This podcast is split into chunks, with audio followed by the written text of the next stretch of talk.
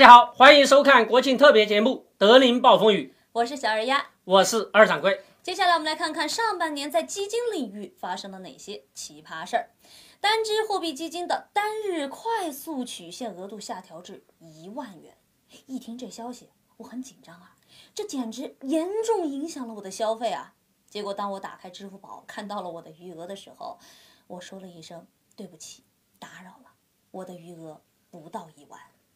以前余额宝变相就是一个小银行，随时可以取，还有不错的利息。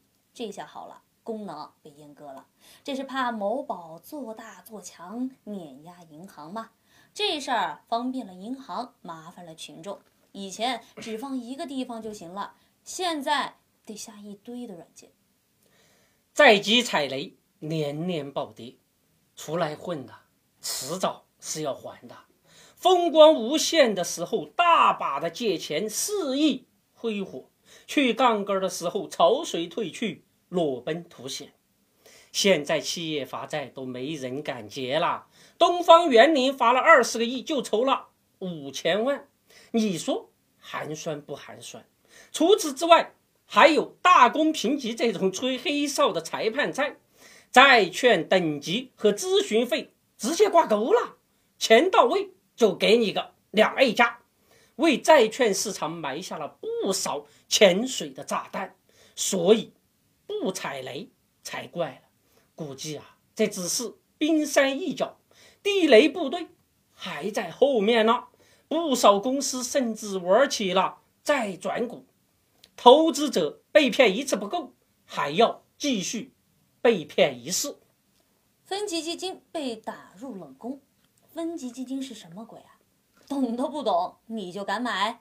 有学生党问能不能现在买分级基金 B，等以后高了再买。现在高校里的韭菜真是太天真了，你咋就不想想，万一等你毕业了还深套着呢？到时候没赚到钱，为了付房租还不得不割肉。分级基金就是一个良民和一个赌徒的搭档，大部分啊往往喜欢去买赌徒，随后啊把自己给赌进去了。没体验过分级基金下折的基民都不足以谈人生呢。独角兽基金搁浅，独角兽回归享受红利，人家说的很明白呀，享受红利的是独角兽，买独角兽基金赚钱呢？你想啥呢？能不能现实一点啊？有赚钱的好事儿，证券公司、基金公司能死皮赖脸的给你推销吗？人家早就偷偷摸摸的自己买了，赚钱的东西啊，不需要宣传。就像上海限价的新房，那是拦都拦不住。知道独角兽吃什么喂食吗？答案是韭菜。独角兽回归，除了圈钱，还能干啥呀？药明康德募集的资金呐，基本都去买理财了。富士康上市以后，跌的是惨不忍睹。独角兽果然是有毒的角兽。资管新规落地，保本基金将要成为历史。炒股是自己花钱买鞭炮房，买基金呢是花钱让别人买鞭炮房。保本基金就是为了忽悠而生的，这东西一开始就不该出现。瞬息万变、危险重重的金融市场，何来这保本一说呢？就是开一个小超市、小饭馆，那也没听说过保本呀。保本基金不保本，以后可千万别来社区里忽悠大爷大妈了。不过以后基金经理倒是很坦然了，这下子可以放心的亏损了，不用担心连带责任嘛。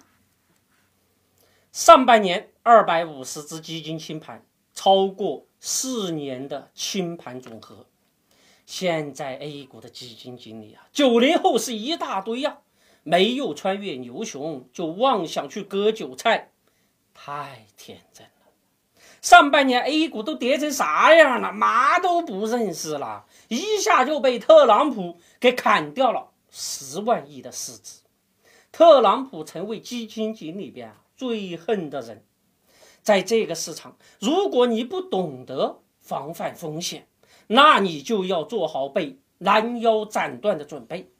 说到这儿了，我能庆幸一下吗？